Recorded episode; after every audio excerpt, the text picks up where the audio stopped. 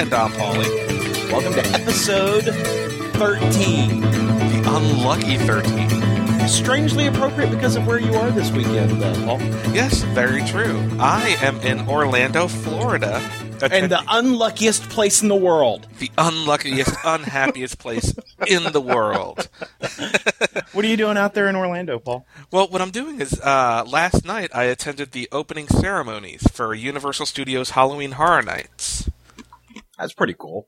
Yeah, it was a lot of fun. Um, you know, they, they had their big media event last night.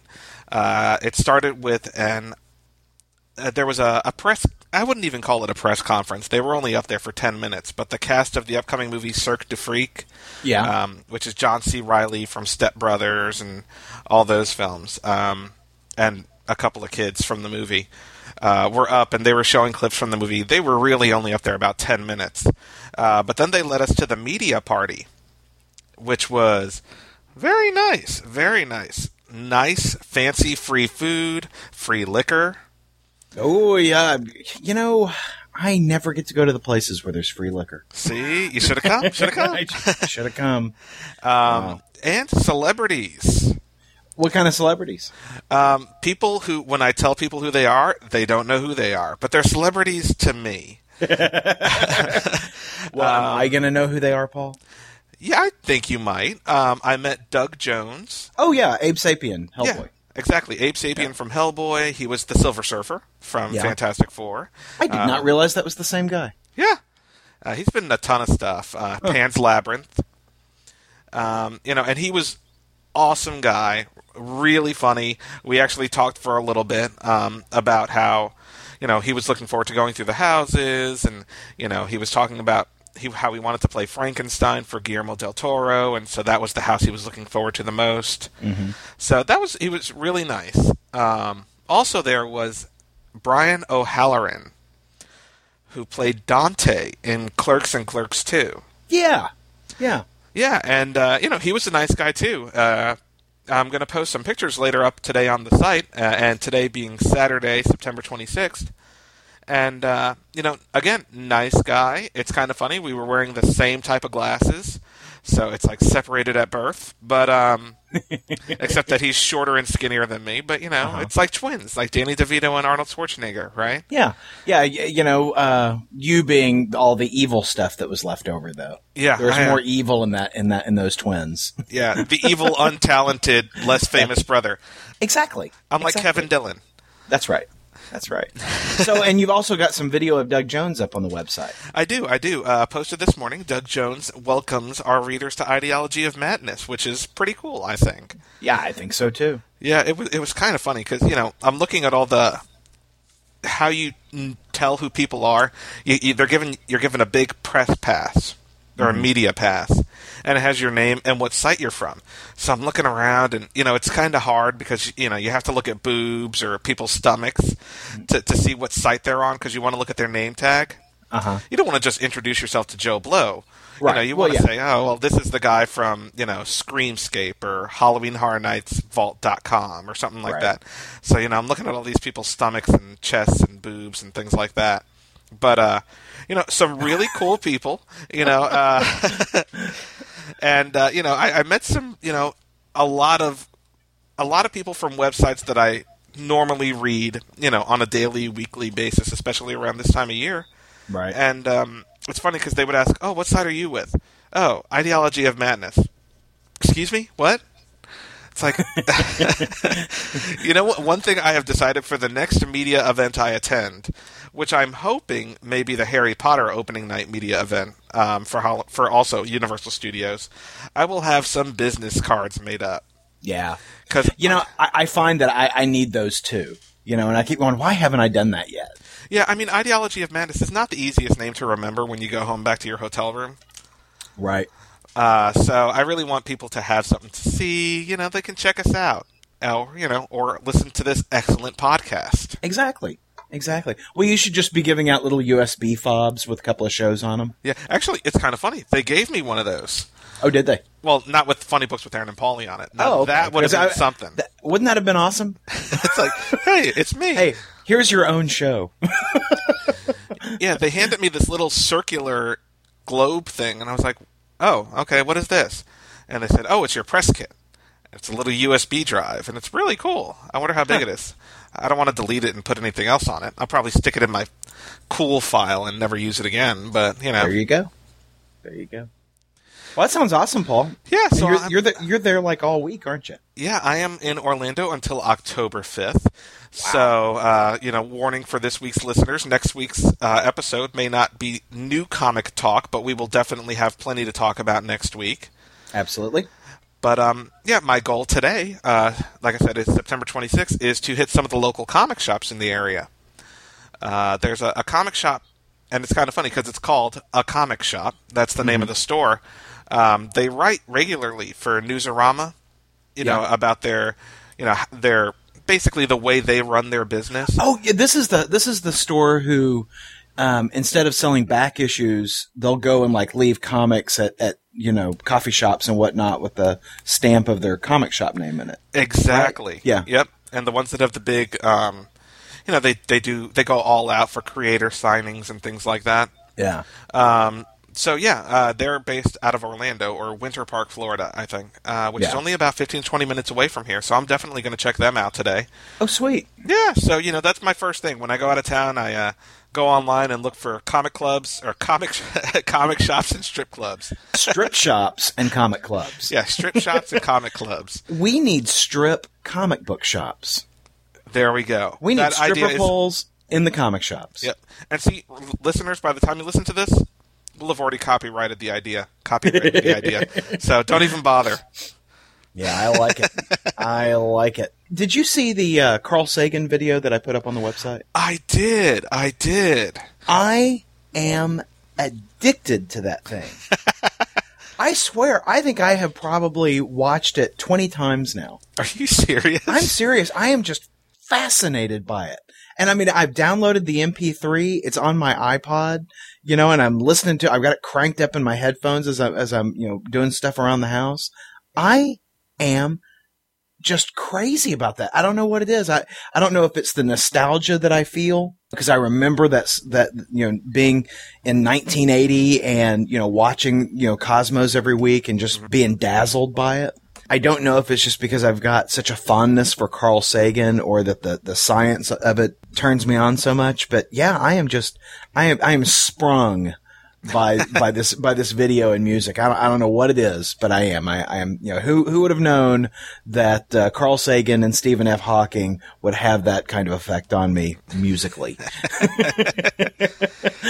You know, it's kind of funny. Uh, last night at the uh, the opening night ceremonies, they had a, a video during their Bill and Ted Halloween Adventure show, and uh, it was a Star Trek rap. And it was Oh, nice. the cast of the show, so I don't. I, I doubt you'll be able to find it anywhere online anytime soon. Cast of the movie? Uh, No, the cast of the the show, the Bill and Ted's. Uh, the, Oh, okay. Basically, the way the Bill and Ted show works is they make fun of all the the media, the big media for the year. So you know, this year was Star Trek, and you know, this Star Trek rap video was just hilarious, absolutely hilarious. I can't wait for it to leak somewhere online so we Hmm. can post it on the site. Probably it's it's not as cool as the Carl Sagan video though. Well, what is as Good cool as the. Carl Sagan video? Except maybe this week's comics. Uh, I wouldn't go that far. There was a lot of disappointment in this week's comics. Yeah, there there was a, a profound and distinct amount of bad in this week's comics. And a lot So- of ones we were looking forward to too. So Yeah. you know. Well, I guess we'll go ahead and start off. Yeah, Maybe- our Blackest Night update. Ooh.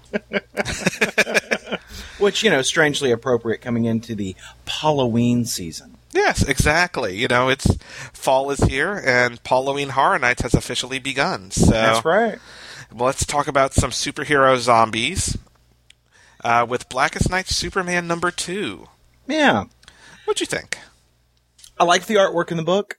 There were some scenes that I liked. Like I, I kind of like where Martha Kent finds some resolution towards the end of the book to uh, fight back against the zombies.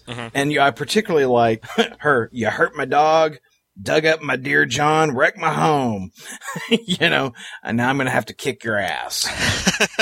I like the the artwork is really very nice. In fact, I think it's an improvement over the previous issue. But it just didn't grab me. It wasn't it wasn't uh, as chewy or as uh, you know as good as I was looking for. And maybe a lot of that has to do with the fact that Psycho Pirate's in the book, and I've never cared for Psycho Pirate. Yeah, uh, was he a Superman villain or No, and that's what I don't understand. I mean, other than the fact that he was in Infinite.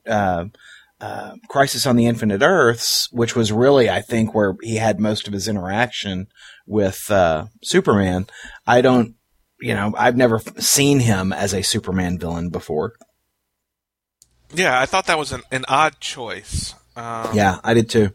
You know, the book itself, it really, it didn't feel like much. Honestly, it didn't feel like we took any kind of step forward Mhm. from issue one, Yeah. uh, or very few steps forward. Anyway, um, Well, and I guess what I don't understand is, you know, the the Black Lanterns have animated, you know, uh, Kal El, you know, the other the other Earth Superman, and they have, an, uh, you know, animated the other Earth Lois Lane. Why wouldn't they have just gone straight to animating Jonathan Kent? Because I think that would have a huge impact on Superman. Why would they wait so long in their dealings with Superman to do that? yeah. Well, you know, and I, I was wondering this. I, w- I was wondering if maybe they can't.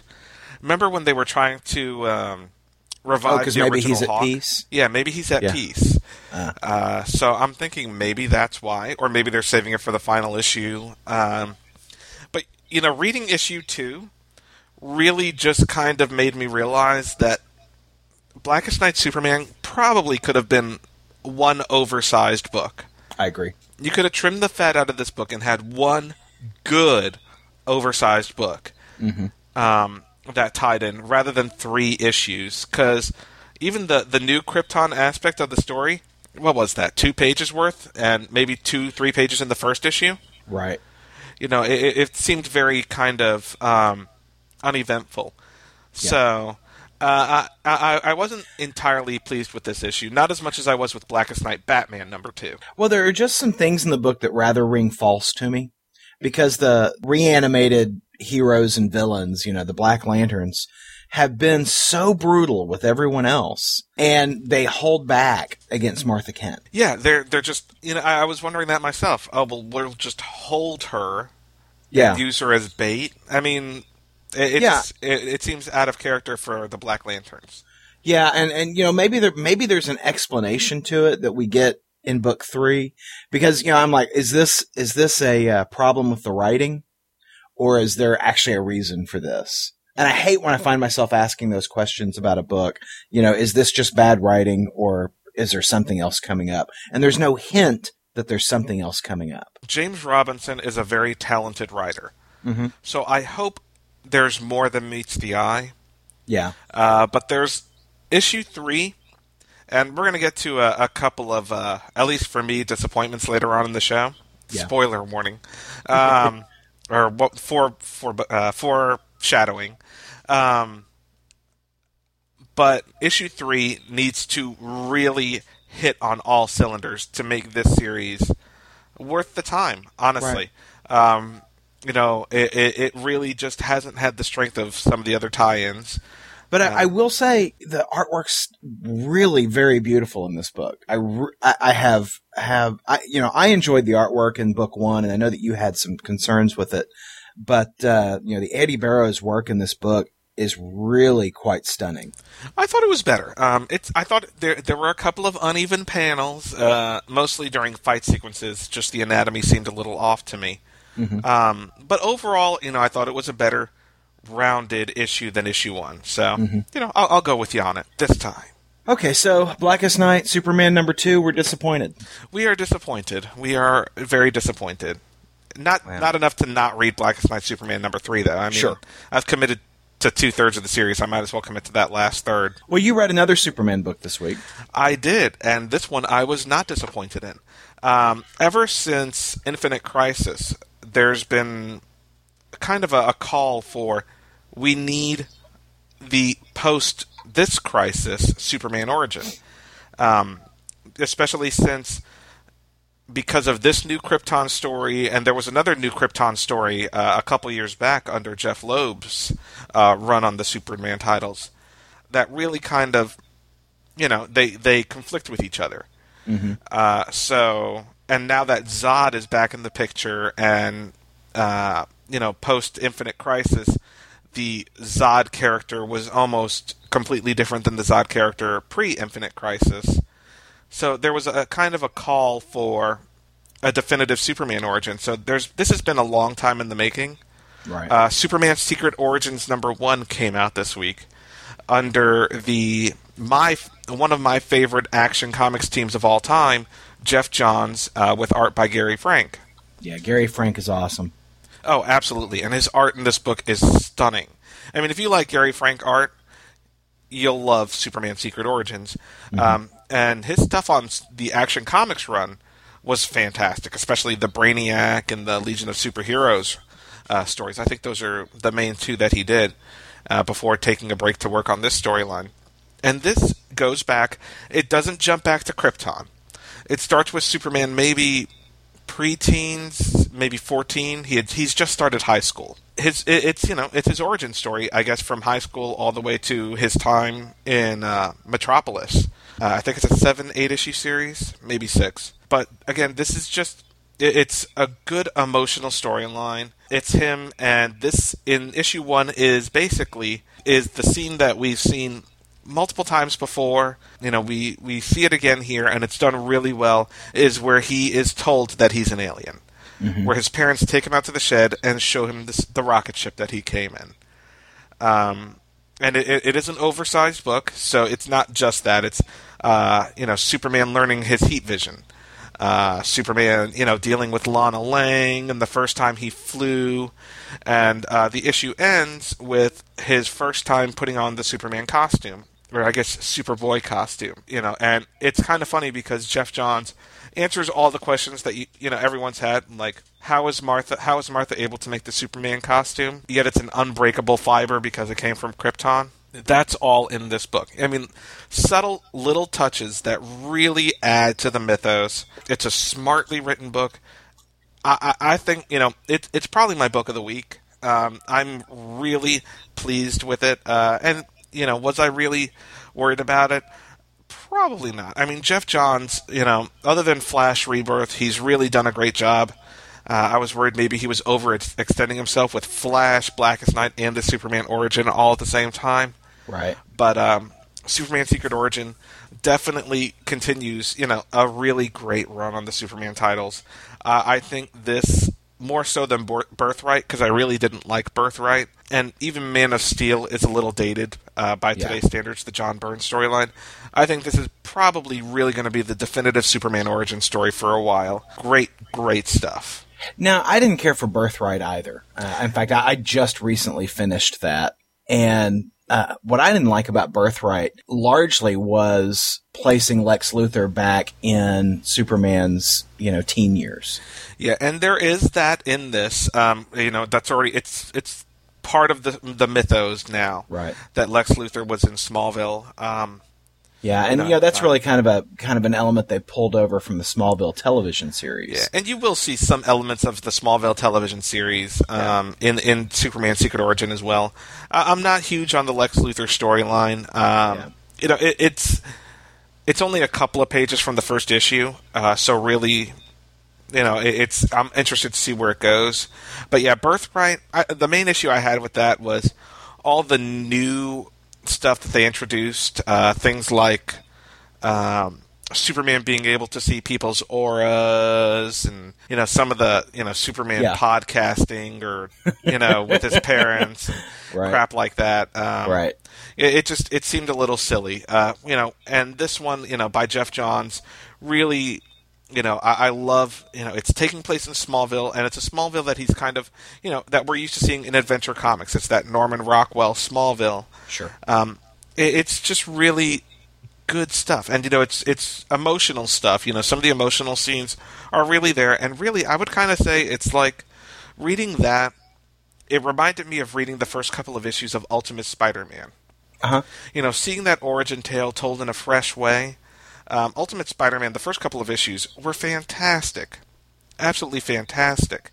Um, and this kind of feels like that, you know, seeing these this new take on the story that we're we've seen a million times over, um, but it feels new, and you know, it's just kind of it, it's nostalgic and fun at the same time. You know, the, when they retold the Superman origin back in the 80s, when John Byrne did it, you know, in his Man of Steel books, Mhm. You know, that origin stood for a long time.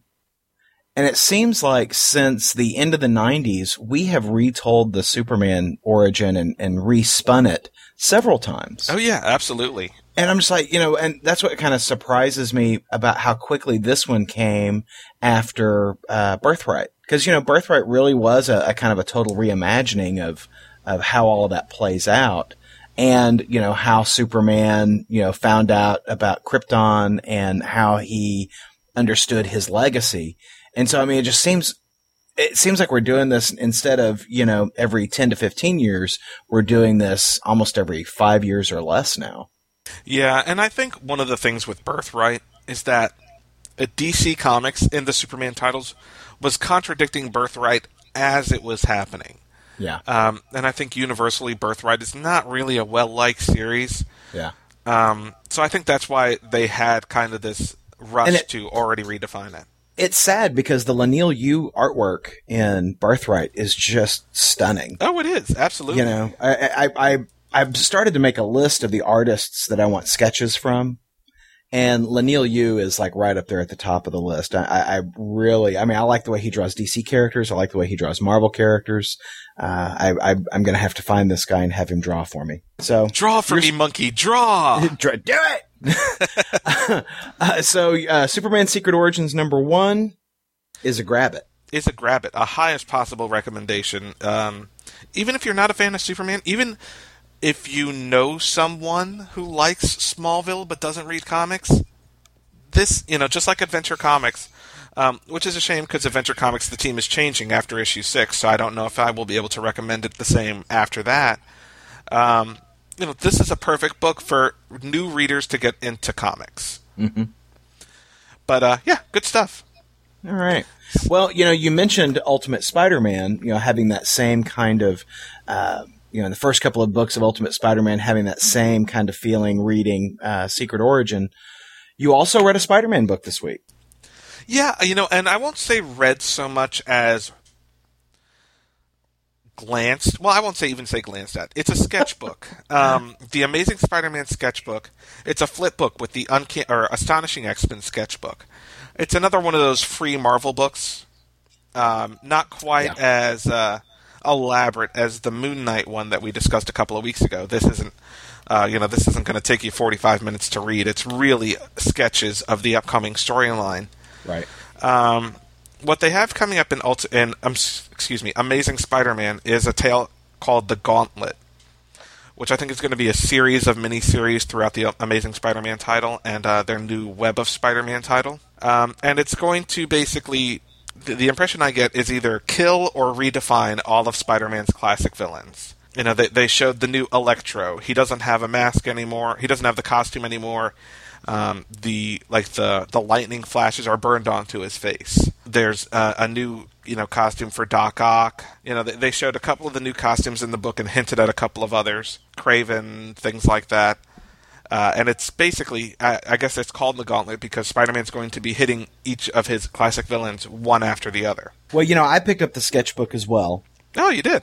Yeah, and I, I haven't thumbed through other than while you were talking uh, the Spider-Man side, but I thumbed through the Astonishing X-Men side, Oh. and I have to tell you that the book did exactly what it was intended to do. I'll be picking it up. I'm going to be picking up Astonishing X-Men Wow.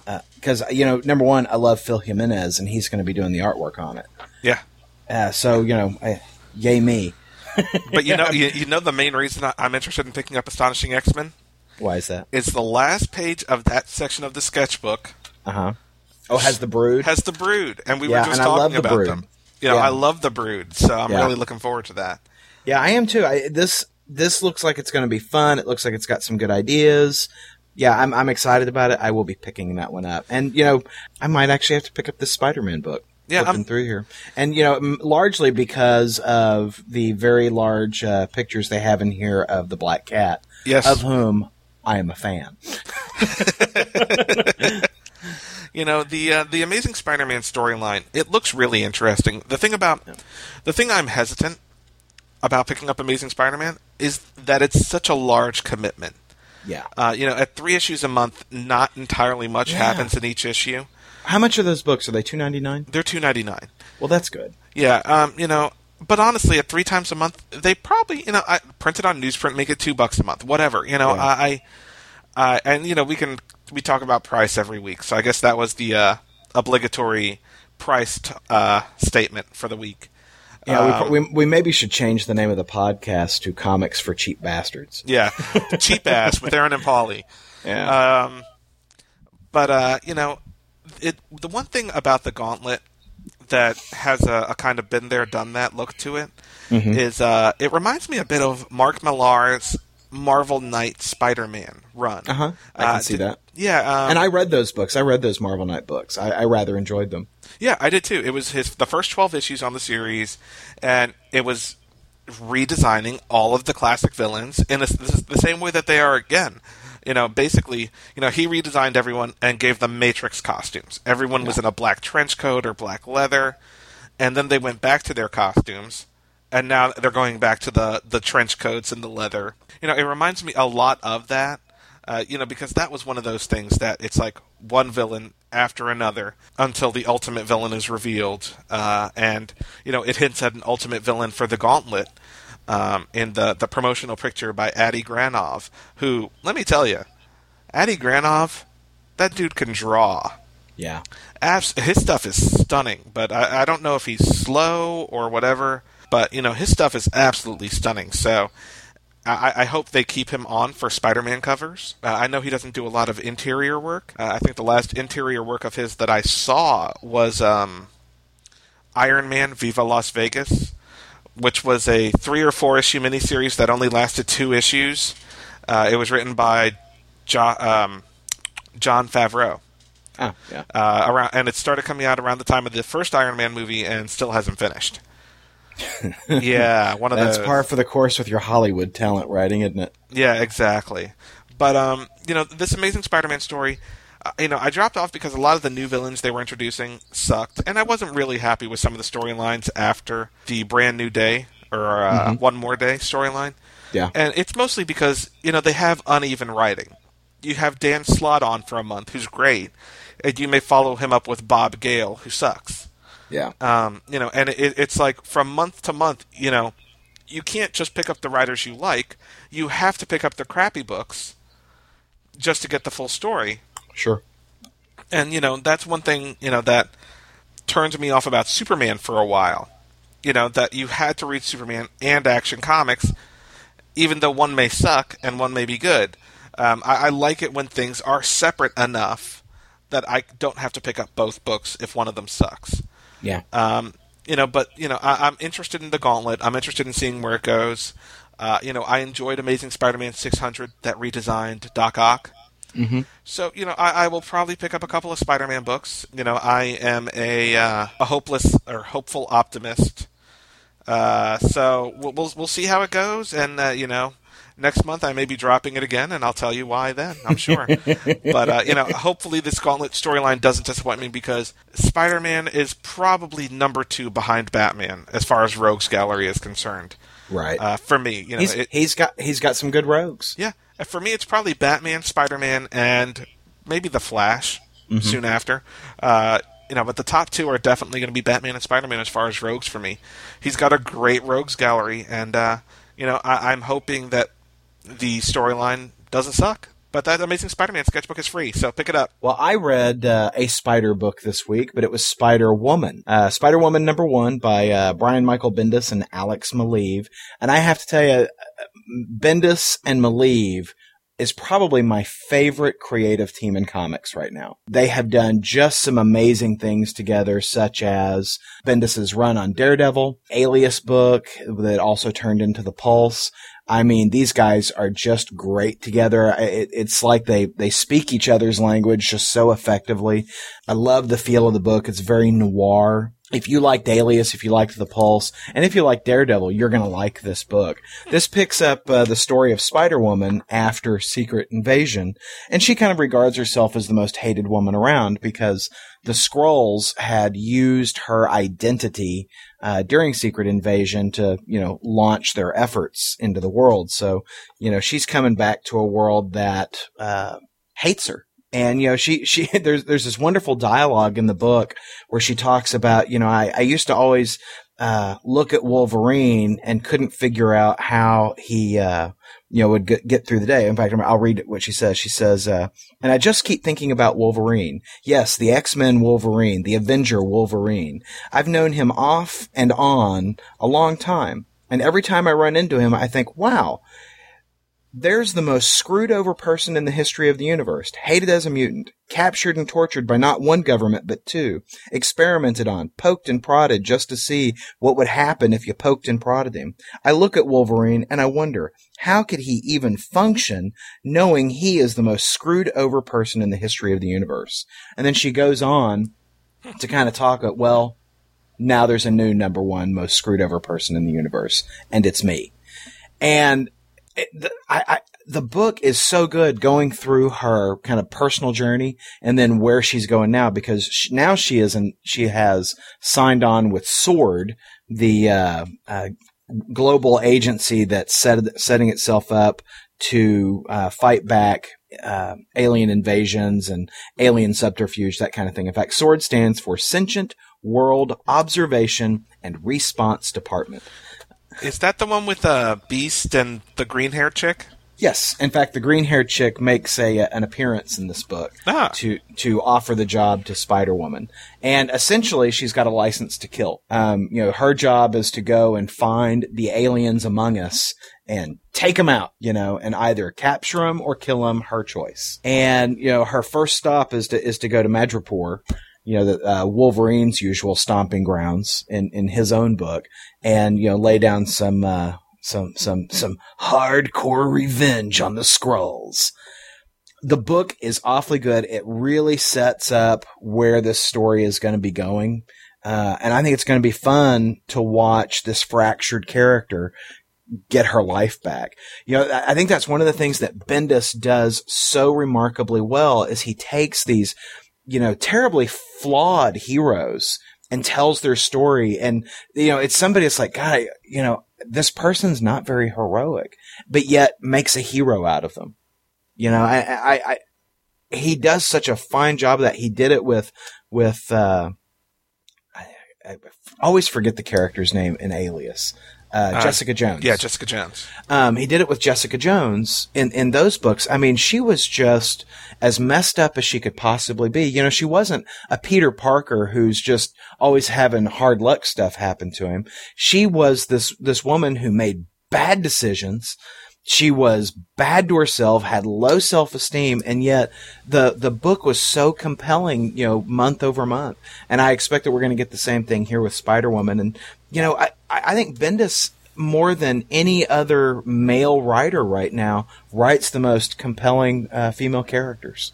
I, I, am I'm, I'm just so excited to have another book like this. So uh, obviously, I'm going to highly recommend Spider Woman number one for you. You know, it's kind of funny. I uh, I picked up. I, am trying to get caught up on my new Avengers.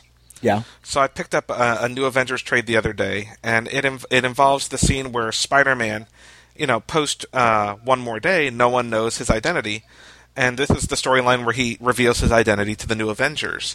Right. And Jessica Jones' reaction to it is priceless. Um, you know, she tells the t- she you know she tells the story on how she went to school with Peter Parker, and she was in love with Peter Parker, and you can just see Luke Cage like tense up, and he's like in love,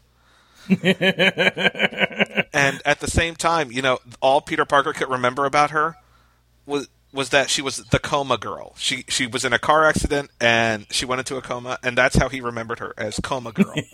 and she remembers being in love with him. And I just I thought that was a great scene.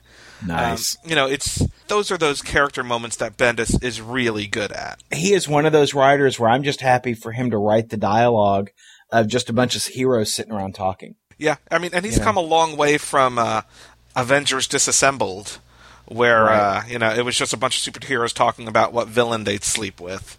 Right. You know, the, the the stuff has gotten much more mature and you know much more fun. Right.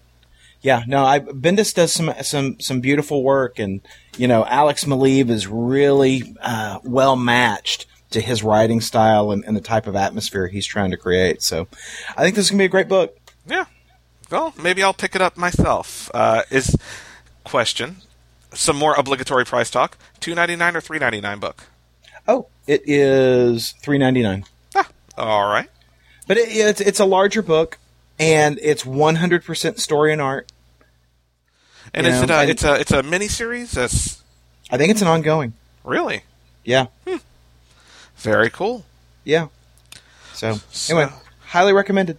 You know, since we're talking about female heroes, um, you know, this week Detective Comics 857 came out, uh, and that is the Batwoman starring Detective Comics, um, written by Greg, Greg Rucka, Rucka. with art by J.H. Williams, and with the co-feature of the question, also written by Rucka, with art by Cully Hamner. Well, you know, we talked about how last issue was kind of there was kind of a lull, Yeah, in the you action. know.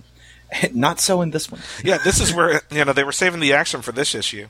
Yeah, and I mean, there's a lot of beaten ass in this book, and I, I had particularly the Batwoman story in the book really just rockets through here, um, and every page is stunning. Yeah, There is not there is not one part of this uh, of this artwork in, in, in the in the Batwoman story that you know you're going, what is that? What am I seeing? Ooh, that could have been drawn better. I, it is just all beautiful. Williams has has created a book in which he can sell every single page that he wants to sell because I mean they're, they're all splash pages really. yeah, basically. they, they are all just so beautiful and so you know they they work together in the design the story's interesting i I just love that we finally get to see batwoman be a badass you know i, I like that um, I, one thing I, I will say it sure does seem like a whole lot of people know who she is Yeah, it really does. And you know what's kind of funny about that book to me? Hmm. Is it just me, or was there some nudity in that book? you know i don't know that the, there, we were seeing a whole bunch of of uh, alice's chest Yeah, and but some of it seemed like not just you were seeing cleavage; it seemed like you were seeing almost all of it. There, there, there's one panel specifically where it just looked like you could see everything. And this is a Comics Code approved, you know, Comic Code Authority or whatever approved book, and I'm just kind of mm-hmm. surprised that they get away with so much in the art. I, I you know, I, I, I enjoyed the book. Like we said, J.H. Williams art, great stuff, but I don't know. the The story isn't connecting with me. I think uh, the way I wanted it to. Uh, not as much as the question co-feature. To me, the question co-feature is what makes the book for me. what I'm struggling with in this book now, bear in mind, I'm enjoying it. I particularly enjoyed this issue much more than the last issue. But what I'm having trouble with is why all of a sudden is Batwoman able to, you know, be a badass. Whereas she wasn't in the previous books. You know, she was kind of, in fact, you know, in the last two books, she kind of had her ass handed to her. And we always see that, you know, the, the, the hero loses and then the hero overcomes. And what I'm not understanding is why she was able to overcome. You know, I shouldn't be asking that question. I should be able to say, oh, well, X, Y, and Z happened. She was able to overcome. I'm also having, a, having trouble that other than the name, Bat, there is no connection to anything else in the Bat, in, in, in the, in the Bat universe. Yeah, and that's something we mentioned in Batgirl. But even though Yeah. you know Batgirl is even more connected to the Bat universe than this one is. Yeah, I you know the spoiler at least had a you know a relationship with you know Batman and with you know Robin. Uh, I, I so I'm ready.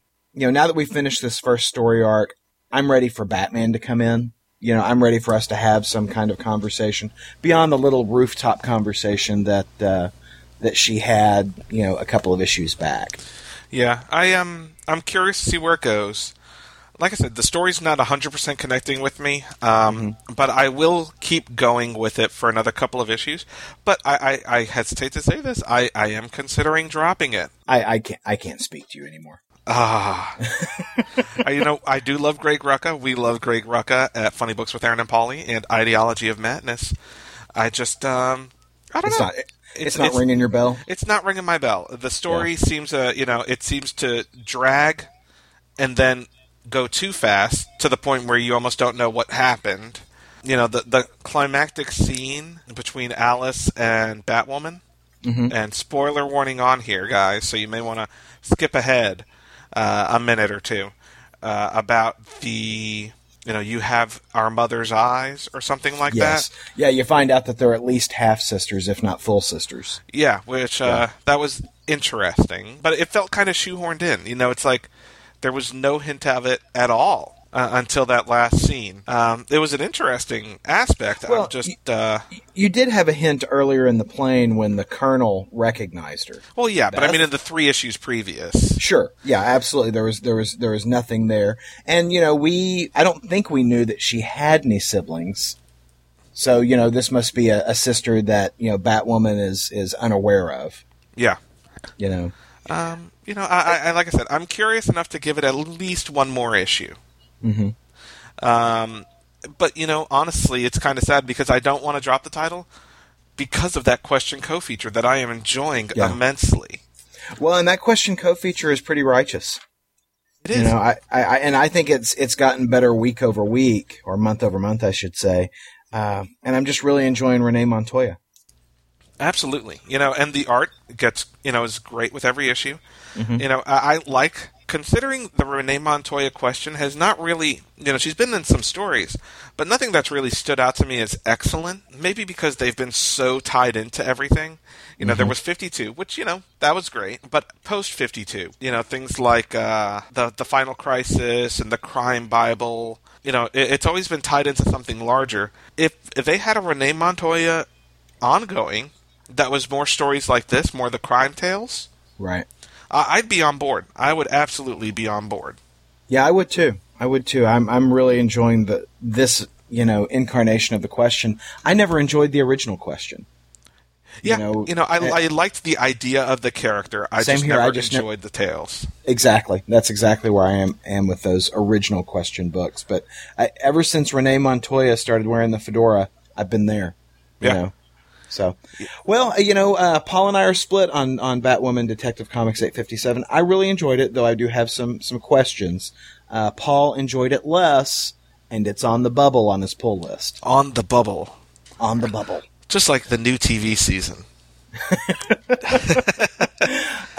so, Now, uh, what else did I you read? Well, I this was not a new issue this week, though it was new to me. Uh, I had made some comments on Twitter that I would not be picking up Galactica 1980, the new uh, Dynamite Comics uh, uh, comic interpretation of the old 1980s, you know, television series where the Battlestar Galactica arrives at Earth, and you know it's 1980, and and they try to integrate with. You know our Terran society, and you know I was like, eh, I'm gonna I'm gonna pick it up at the comic shop and flip through it and make my decision. Then, well, I opened it up, and like the first thing I saw was Doctor Z. And I don't know if you remember who Doctor Z is, but he was the uh, the preteen super scientist in the series. Okay, I don't. But go ahead. And you know, with with you know the the you know hideous '80s haircut. and I, I opened it up and I immediately closed it and put it back. I was like, I'm not reading that that crap. So one of uh, uh, our friends on Twitter, and I think it was Simeon Lovedock, who said this, and I apologize if I if I'm misremembering, but he said, "Hey, you were wrong. Galactica 1980 is pretty good." I'm like, "Okay," and I said, uh, "I said, are, are there any Daggits in it?" I said, "Because I don't know if I'm gonna be able to deal with it if there's a Daggit." And he's like, "No, there's no Daggit." So I picked it up yesterday, read it yesterday. I got to tell you, I was very surprised at how good this was. really? Um, it's much darker than the television series was. And it's re what it's doing is it's re-envisioning the television series as opposed to picking it up where the television series left off. Ah, okay. So it's it's you know rewound it back to Galactica Finding Earth, and you know it opens it up and Adama. Remember, this isn't you know badass Adama from the the recent Sci-Fi Channel Battlestar Galactica. This is Lorne Greene Adama Yeah. and it- particularly in Galactica 1980, the Lorne Greene Adama is is more a religious figure and very much a father figure uh, than a military figure. And you know he's very spiritual and talking about their faith and trying to find Earth and whatnot. Well, this just kind of shows Commander Adama in the you know solitude of his own thoughts and going into his cabin, pulling out a gun and putting it to his head. You Wow. know, and and almost about to pull the trigger when, of course, they find Earth. So he has this this this long drawn out. And by the way, I'm going to spoil this just so I can set it up for you. Um, long drawn out conversation between him and the Council of Twelve about how they ought to approach Earth. You know, and the the Council of Twelve and Doctor Z are all saying, well. Clearly, we have, you know, uh, technical superiority to these people. We should go and dominate them. Not, to, you know, we're going to become their rulers, but we need to bring their technology up uh, and we clearly are the the you know more knowledgeable, more mature, so we should be in charge. And so we need to bring them all under one flag so that we can build up rapidly build up their technology so that we can defend against any Cylon attack that might come. And so, you know, Commander Adama says, no, what we really need to do is go and approach them as friends and equals. You know, let's, let's not talk about going and dominating them before we go and talk to them. And so he finally convinces everybody that this is the way to go. They arrive at Earth and they do something that's just classically stupid, which is they bring the Galactica into the Earth atmosphere, hover over Washington D.C., and await for you know uh, Earth to talk to to, battle, to the Battlestar. Which, of course, what Earth does is launches its thermonuclear weapons and blows the Galactica out of the sky. and so the book ends with Galactica just you know chewed up, destroyed, uh, broken into pieces over Washington D.C. And it, it appears that at the very end of the book, Commander Adama dies. Wow. Appears he could be just you know unconscious Yeah. what the book sets up is here's a a uh, co- the surviving the survivors of the colonies in the Galactica fleet are here on Earth without their giant warship. They've got their colonial fleet in orbit of the planet, and now what are they going to do? So I, I think it sets up a pretty good a pretty good story. The book's written by uh, Marc Guggenheim and illustrated by Cezar Razek. Um the Razek pencils are a little muddy. Um, I, the the art's not awful, but it is certainly not uh, anything to to get excited about. It serves the story, but I, I would prefer someone with mo- more of a technical, illustrative background to to you know represent the Vipers and the Galactica and all that kind of fun stuff. But the art works. Um, it's the it's the take on the story that I found so captivating, and you know, if we're kind of clearing the deck of some of these, particularly the Lorne Greene character, who's always been, you know, just always too good, unrealistically good. Um, it'll be nice to kind of see how the, how the story shakes out. So anyway, I picked up number one. I will pick up number two. Uh, recommended. Wow. Do you remember when um, Rob Liefeld's uh, Maximum Press did the Galactica 1980 stuff back? Uh, Yes. Back way back when. Yes. That was an interesting take. Uh, Yeah, I wouldn't say it I- I was didn't- good. I didn't stick it out just because the stories weren't grabbing me. Yeah. But I think I probably picked up, you know, two or three of those books.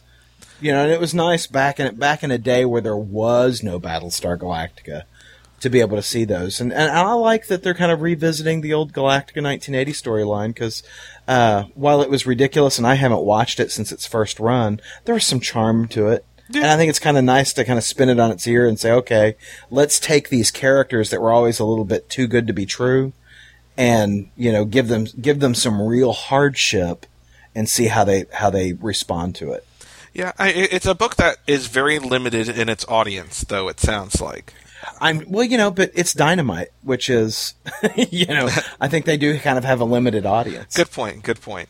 I mean, who the hell's buying those damn uh, superhero project books? Yeah, but at least you know you can buy those and understand them just by reading those titles. You can't pick up Galactica 1980. Just pick it up without Well, knowing I- Galactica prior to it. I think this book actually does a good job of bringing the reader up to date. You know, That's with good. everything uh, up up to that point, because it kind of describes, you know, th- their journey, what's happened, yada yada. You know, you don't have to know about Starbuck and and all those guys because those guys weren't in Galactica 1980. Good point. You know, there point. only like I want to say there were only like 13 episodes or even less of that show. Yeah. So it's not like there's a whole bunch of canon there for you to know. Really, all you need to know is that the the uh, colonial fleet was was roaming space for a good long while before they found Earth, and now they're here 29 years you know ago. you know, so anyway, I think it's interesting, and I'm going to pick up number two. Well, good, good. Well, Now, I was less thrilled with our last book we're going to talk about. Yeah. And, you know, like I said, this was a week of disappointment for me because I was disappointed in Detective Comics 857. Mhm. I was disappointed in Blackest Night Superman number two. Yeah. Um, uh, but most of all, I was disappointed in giant sized Wolverine Old Man Logan.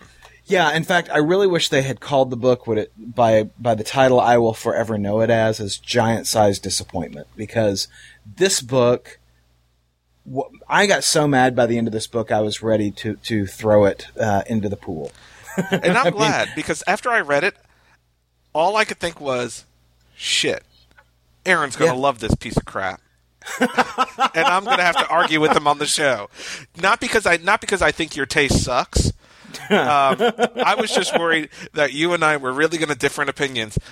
And you know, because if it was if anything was going to differ our opinions, it was going to be this book. Because I was like, he's going to love this awful piece of garbage, and I'm going to have to argue with him on our podcast.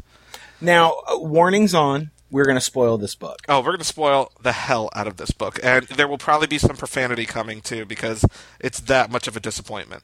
Now, how long have we waited for this book? We have waited for this book for three months. For three months, and you know, let's be honest. When the book was coming out, it's not like it was coming out on a monthly basis to begin with. Right. Um, I actually didn't realize it was an eight-part storyline when it first started. Maybe I forgot because it was Right. over a year ago. Um, I, I didn't think it was an eight-part storyline, but uh, uh, apparently it was, and this is the eighth part Mhm. uh, of that story. And um, go ahead, you start. Well, I I I want to I want to talk about this book in two ways, maybe three, perhaps four. but you know, I want to first say that if you take the entire story on its merits and you look at you know where it started, where it ended up, if you were reading it in trade, I don't think your reaction would be as strong. good point. Good point. Okay. Um, my frustration comes from how long we waited for it, how much we paid for it, and what we got out of it. Um, just to kind of provide an overview of the book, where we left off, Wolverine's uh, family was killed. You know, this is a, a far uh, apocalyptic future where Wolverine is the only one of the only heroes to have survived that long. The world is dominated by supervillains. Uh, the Wolverine's part of the world is dominated by the Hulk and his children, uh, the Hulk gang. And because the Hulk, uh, you know, uh, had knowledge of She-Hulk, his first cousin, all of his children are a little retarded. and so, you know, they're, they're all kind of, uh, painted as, you know, uh, hillbillies and, and, you know, uh, rather slow individuals. In fact, if, if the bad guys from Deliverance were, you know, gamma irradiated, these are the, those guys. And of course, they're cannibals. They eat people. So, you know, the book really comes out, you know, Wolverine throughout this story has been trying to live a peaceful life because he saw what happened to his life when he was violent and angry and took things into his own hands. So it's kind of an uncharacteristic Wolverine that we've seen. We've seen the Wolverine who's wanting to reason things out, let's all get along, that kind of thing, as opposed to popping his claws and getting a little bloody. Yeah. Well, this is the Wolverine you've been waiting for. He kicks all kinds of ass in this book. You know, he kills off just about all of uh, uh, the Hulk's kids. The big climactic battle scene comes when uh, the Hulk, uh, Wolverine challenges the Hulk, you know, beats up on Banner until Banner turns into the Hulk, and then the Hulk eats Wolverine. Now, here's my thing. Everybody in the world knows that Wolverine has a healing factor. Yes. Why the hell would you eat Wolverine?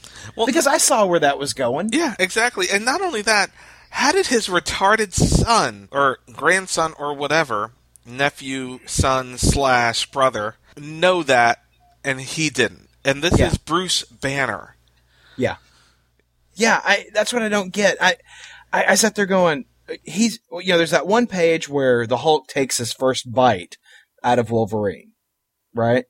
And I, you know, so then it, you know, 12 hours later, it shows that the Hulk has got a big, great big belly now because he's eaten the Wolverine. And I'm like, how stupid do you have to be? I, I knew where that was going. I knew the minute they showed that he's just sitting there and going, "Oh yeah, I'm full." I'm like, I know where this is going. He's going to be clawing his way out of his gut, which is what happens. I have another question. Yes. How do you eat adamantium? and that was my that was my big thing. He did you they specifically showed that he did not swallow him whole. Right. So how the hell did he swallow the adamantium skeleton? And you know, not only that, let's keep in mind the reason that Hulk and Wolverine get into it so often is because the Hulk has a healing factor too. That's right.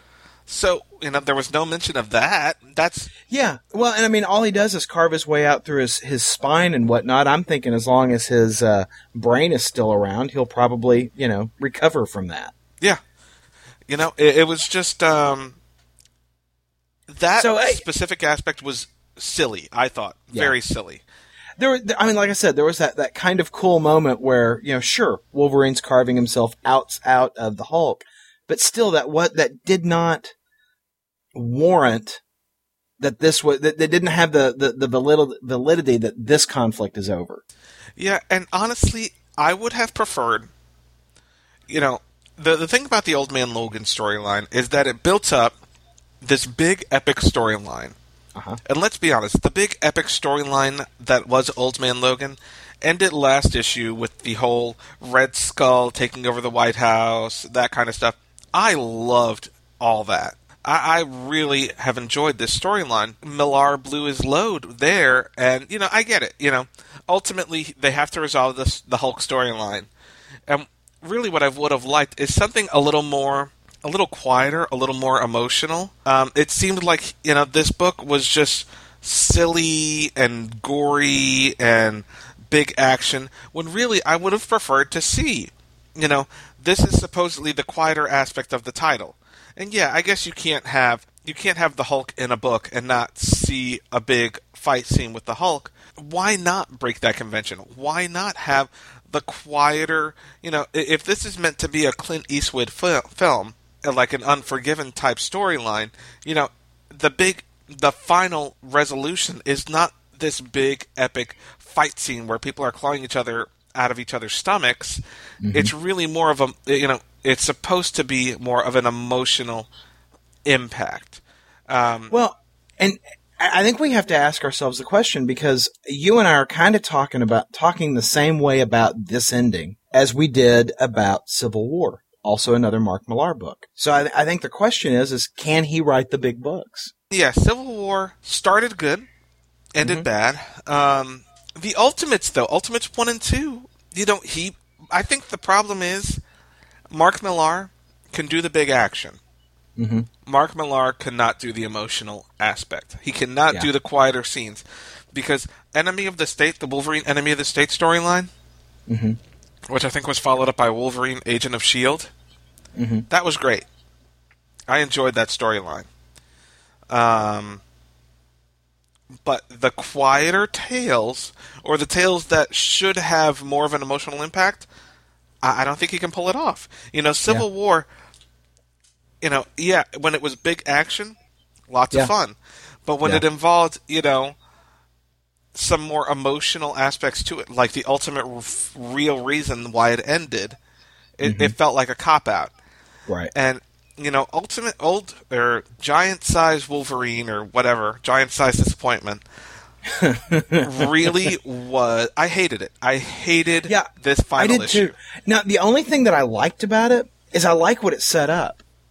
Yeah. I, I think the, I, think, I think the setup to it is cool. I hope somebody else writes it. Somebody other than Mark Millar. I, and don't get me wrong, I love some of the stuff Mark Millar has done. I just hated this. I loved this all the way up until this book. Yeah, I really And- did. And I think that had the last, the, the previous issue actually been the giant sized where you had that story and this story, I think I'd have been fine with it, with the exception of the Hulk thing. But the fact that we waited three months for this, and then, you know, we still haven't talked about how, okay, we get to the end, and then there are one, two, three, four, five, six, seven, eight, nine, ten, eleven, twelve, thirteen, fourteen, fifteen, sixteen, seventeen, eighteen, nineteen, twenty, twenty-one, twenty-one pages of not story. Yeah, and this is 21 pages of sketchbook and cover gallery for a $5 book that they waited three months to get out to us. now was it four ninety nine or was it five ninety nine? four ninety nine. All right, it's a five dollar book, and the bonus features are reprints of the covers Yeah. from the storyline you just read, That's right. including the cover of the book you just read. Yeah, including the cover of the book you're reading right now. In case you couldn't flip over. I was like, Yeah. what? You know, it's not th- that stuff is great for the trade, but as part of the final book, Yeah. I I was I got to this I'm like you got to be freaking kidding me. I mean cuz we were getting into the the wrapping up pages and the wrap up pages is that baby Hulk, you know the the the the youngest of the the Banner children and you know is going off into the sunset to take back the country and you know he uh is this he's go, he's going to raise apparently going to raise this baby Hulk as his own and you know raise him as a hero. And I'm like, eh, that's that's kind of cool. You know, it's kind of got that lone wolf and cub feel to it, as well as a western feel to it. Yeah. You know, I was like, I- yeah, that's kind of cool. I like that. You know, but I'm like, okay. And it's before I saw the end. I was like, okay, so there's actually going to be a lot of story here. Yeah, this will be cool. This will be great. And no, no, uh, you're you're going to have to live with your disappointment, Aaron, because you know you're going to get. While it's a very nice sketchbook, you're going to get a sketchbook that you didn't want. yeah, And I'm j- I I got to tell you, Paul, I am I am at the edge with Marvel on this shit. I mean, I really am. I am so fed up with them plugging in a whole bunch of stuff, calling it giant sized or, you know, just making it bigger and we're paying for crap you didn't want. yeah. I mean, I, there, there's this huge part of me that, I, like I said last week, I want to tear out the, the extraneous pages and hand them back. And I think what we ought to do is we ought to start tearing that crap out and mailing it back to Marvel because it's not your comic shop re- retailer's fault. It's Marvel's fault. Yeah. And th- this shit's pissing me off. I'm sick of it. I really am. And I, I'm, I'm working myself up into a bigger mat as I talk about it. But I, this is, they're stealing from their fans. This was a ripoff. This Oh, was the yeah. biggest ripoff because you know two ninety nine. Uh, okay, or three ninety nine. I'm paying a dollar for a reprint of an issue. That sucks. But when Yeah. I'm paying two extra dollars for maybe six extra pages of story, uh, I, I don't know how much longer than an average book this was. But let's be honest, that book, this res- th- this resolution of the storyline. Could have Yeah. been ten pages long at the end of the last issue. all you're getting to see, you're not getting more story. You're getting a bunch of Wolverine cutting people up. Yeah, a bunch of Which- gore, a bunch of Yeah. gratuitous violence, and I love violence. Don't get me wrong. Yeah. you know I'm the horror guy on the site. I love violence, Yeah. but this was just stupid. Yeah, it was. It was stupid. It was. It was a, a, a mad grab for five bucks. Is what it was. Yeah, you know because I because just- the storyline was such a big hit. It's like, well, hey, how can we f over our fans? Yeah. You know, we- we're making so much money off of this. They'll pay five dollars to see Wolverine and Hulk. Basically, I mean, like I said, t- to pay five dollars for ten pages worth of story and twenty something pages of reprints of shit you already own. Well, they're, they're they're trading on our fandom and they're abusing our trust. Is what they're doing.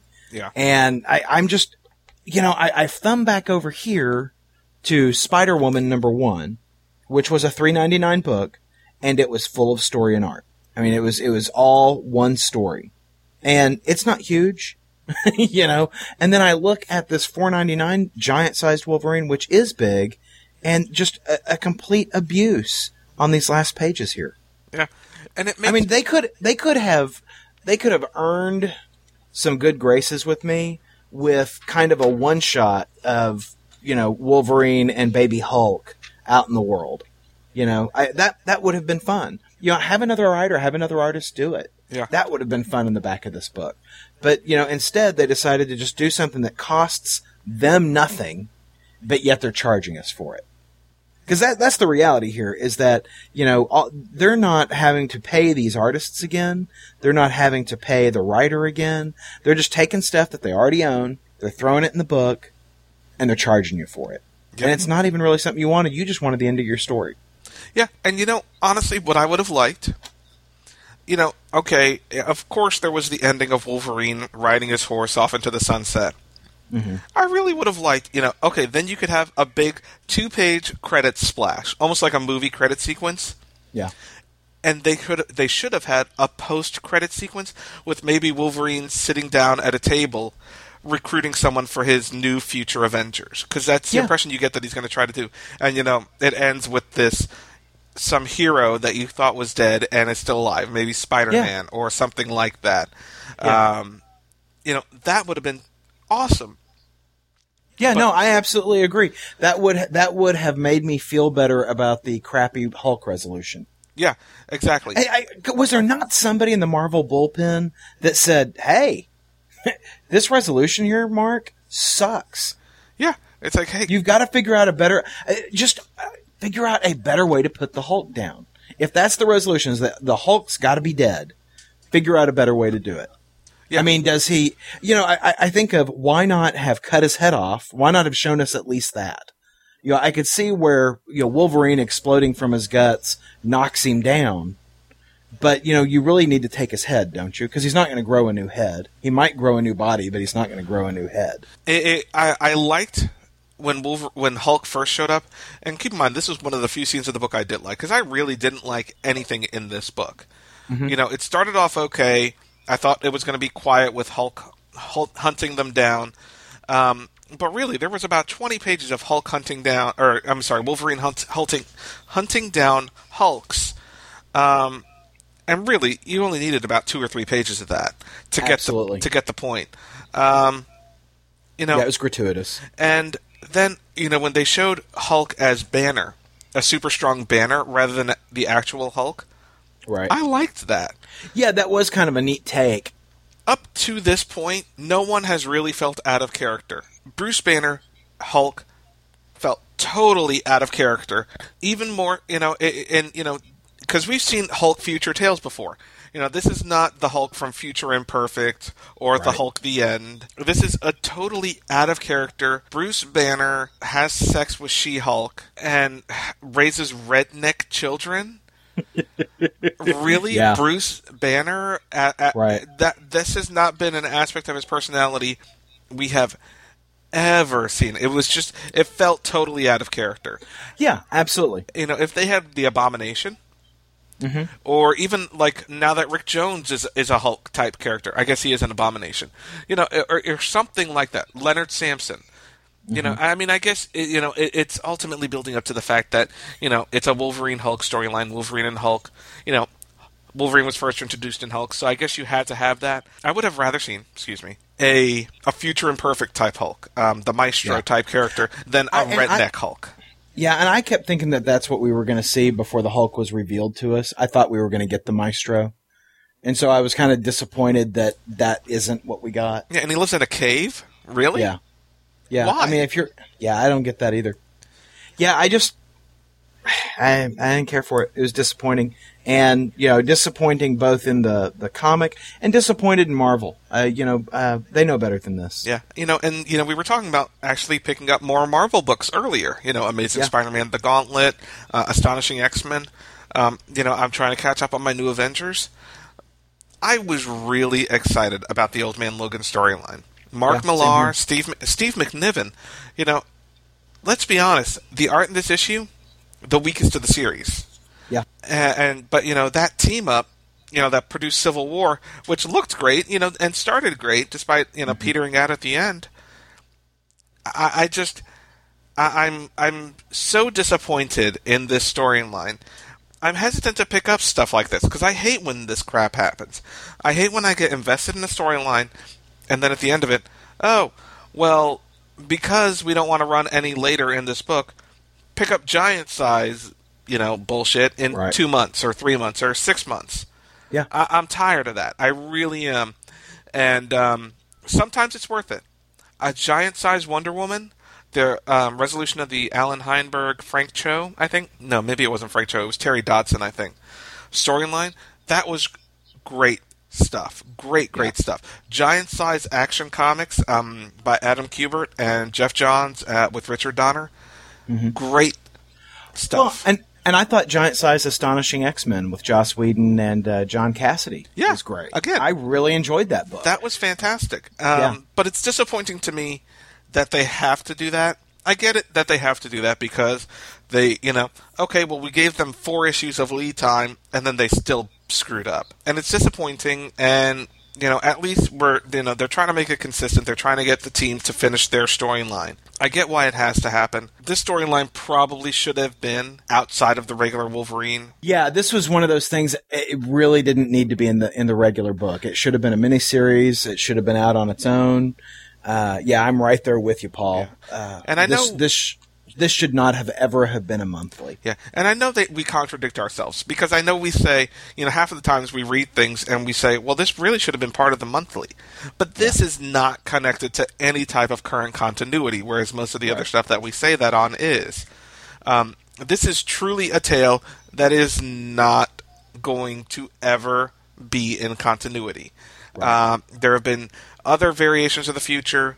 Um, that have been more closely regarded as the actual future of the Marvel Universe. This will never be accepted as the future of the Marvel Universe. Um, but that said, I, I I am interested in seeing the story that they've set up. I would be too. I would like to see You know. more. Um, I want to see it. As, I'd like to see it as a monthly uh, by other people. Yeah. but you know, You I mean, I would be happy with Steve McNiven doing more.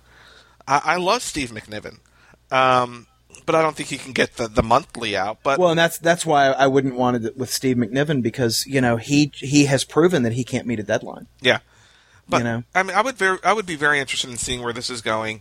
As long as Marvel doesn't screw it up, because you know sometimes they have a good thing like the Age of Apocalypse, you know, and they release all these tie-ins that suck, uh, and you know, or the House of M, which honestly was never really a good thing to begin with. but you know, they release all these tie-ins that you know are subpar quality. Um, Right. Except, you know, I mean, there have been some bright shining moments, uh, but generally, you know, some of the tie-ins to these alternate realities kind of suck. So, you know, I, I, I, I, I, hesitate to think that I want more. I do want more, but I, I, I, I also kind of want to leave well enough alone. Well, I, you know, I, I do want more. Uh, I, I would like less uh, Steve McNiven for the reasons that I've stated, and you know, without taking us too far down the rabbit hole. At what point do you, as an editor, say, you know what, I really like your work, but you can't meet a deadline. You can never do a monthly for us again. Yeah. Or, you You know, know, you, can do a six issue miniseries, but you have a year got- of lead time, and it needs Yeah. to be done before you turn any in. every book. You know, it needs to be in the bank before before you do it. And you know, I don't know what the payment structure is for these guys, but I wouldn't pay them a, a freaking dime until they've delivered the whole thing. Yeah. And, you know, because they're superstar artists, they're probably paid more than the regular artists. You know they are. But, you know, for late books. Yeah, yeah. And like you said, this book is not drawn as well as the earlier books. I mean, he had three months to finish it, and it still looked rushed. It did. It abs- especially, you know, the two page spread with Wolverine cl- clawing out of Hulk's stomach. That was just a mess. Yeah, no, I, yeah, exactly. And as as much punch as that should have had, you should have been you. You should have been sitting there looking at that, going, "Oh my god, oh, look at that! Oh, that's that's wild." And it's not. It's just a, it's just a big gloppy mess. Same thing with the scene where the Hulk is biting Wolverine. Yeah. You know, both of those. I mean, they, both of those look like they were just knocked out in an hour. Yeah. And you know what's You know. sad is, you know, we're talking about how big of a disappointment this book was. Our two favorite books of the week were both number one issues by guys. Well, I don't know about Alex Maleev, but typically Alex Maleev gets his stuff out on time as well. Yeah, absolutely. You know, Geoff Johns, Brian Michael Bendis, you know, writers, Alex Mm-hmm. Maleev, Gary Frank, artists. You know, I'm talking about Superman Secret Origins as well. Uh-huh. These are guys who get good, well written books, Uh-huh. beautiful to look at books out on time, and they were also our favorite books of the week. You know, whereas the resolution of a year long storyline, we're, we're bashing the hell out of it because it sucks Yeah. um, it, it, it's sad, you know, because I, you know, we've it, we talk for a while on the stuff we hate, you know, but we, we there is plenty to love out there. Well, and the reason why you and I are, are beating on this book so hard is because we enjoyed the other book so much. Yeah, absolutely. And you know, the fact that we've been recording this podcast for this is our thirteenth episode. Every single episode of our podcast has been recorded since the la- since the the previous uh, part of this storyline was released in stores. Because you know we haven't spoken about it previously on the show because Yeah, there hadn't been a book out. there hasn't been a book out. Yeah. Um, but you know, the, I loved, loved the last issue. The Red Skull stuff, beautiful. Loved that aspect. I loved the, you know, the, the why Wolverine is the way he is and what mm-hmm. Mysterio did to him. I thought that was great. There was so much to like in this storyline that it, the fact that the ending, and again, you could have had a quieter ending, but this really could have been the last 10 pages of the last issue. I think all everybody involved would have been happier. Yeah, I think so too. Even Marvel. I think you, yeah, one, I think you and I would have had a much different, you know, response to it. Yeah. So, giant sized disappointment, my friends. Giant sized disappointment. but you know what's not disappointing? this show. Well, this show and our fans' opportunity to win 100 free comics that may. Or may not suck. Um, you know, there I guarantee Giant Size Wolverine will not be in it. uh, because I have already put together the Hunter comics. And Oh, very exciting. yeah, very exciting. And you know what? There's actually some good stuff in there. Good deal. Um, now we have one more week in the contest. Uh, the winner will be announced on next week's show. Woo, very exciting. You can feel the tension building. Now, easy way to get the word out. Um, the easy way to enter the contest to enter for a chance to win 100 free comics is to post a link to Funny Books with Aaron and Paulie on your Twitter, your Facebook, your blog. Um, you know, forum. A go to. Newsarama. Go to CBR. Exactly. Go somewhere, get the word out on Funny Books with Aaron and Polly, and send us an email or a link showing us that you did it to ideologyofmadness at gmail.com. And uh, you're automatically entered to win uh, a chance, you know, you have a chance to win a hundred free comics. One may or may not suck. That may or may not suck. um, and you know what? A couple of those 100 comics are trade paperbacks, and I'm not counting them as six comics. I'm counting them as one. So yeah, I'm not. I'm not a complete bastard. And if we get enough entries, there will be a second place prize awarded. Yeah. So uh, you know, it's not just one one lucky person or you know unlucky person, but uh, you know, if we get enough entries, we will have a uh, a second prize awarded as well. So be sure and uh, get those entries into us as soon as you can because time's running out. The clock is running out. Woo! Whoa! That is not a giant-sized disappointment. Uh, hopefully, you will not have a giant-sized disappointment upon opening that box. But you know what? It's a giant-sized disappointment? What part? The end of our show. Podcast theme music graciously provided by Mark Andrew Pope. For more information, visit markandrewpope.com. Funny Books with Aaron and Polly is a production of ideologyofmadness.com. No Spider-Man clones were harmed in production of this podcast.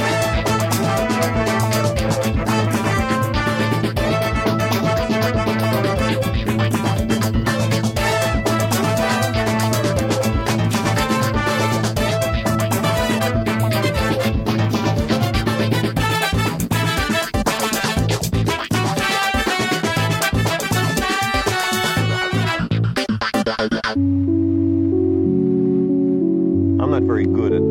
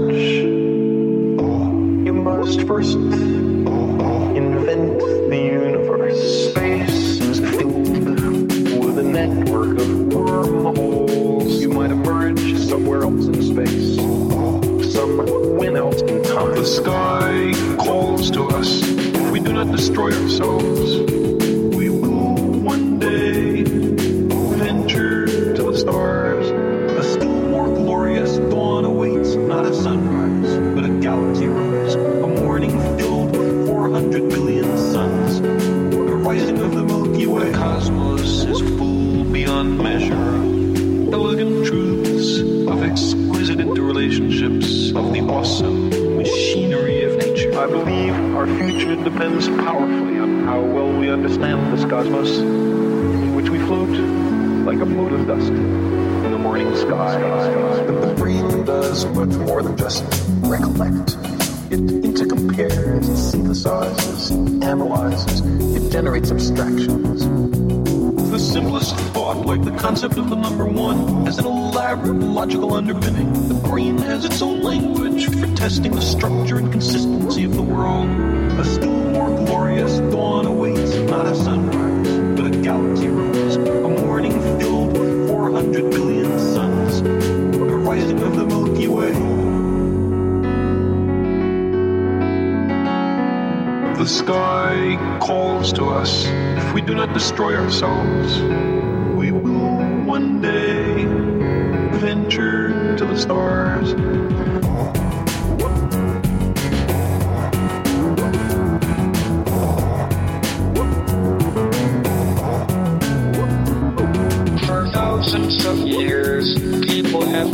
about the universe. Did it stretch out forever, or was there a limit?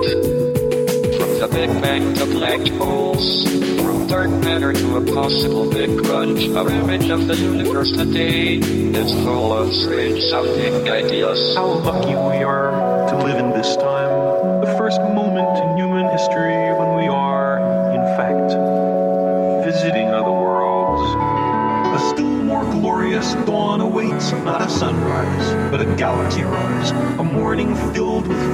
400 billion suns. The rising of the Milky Way.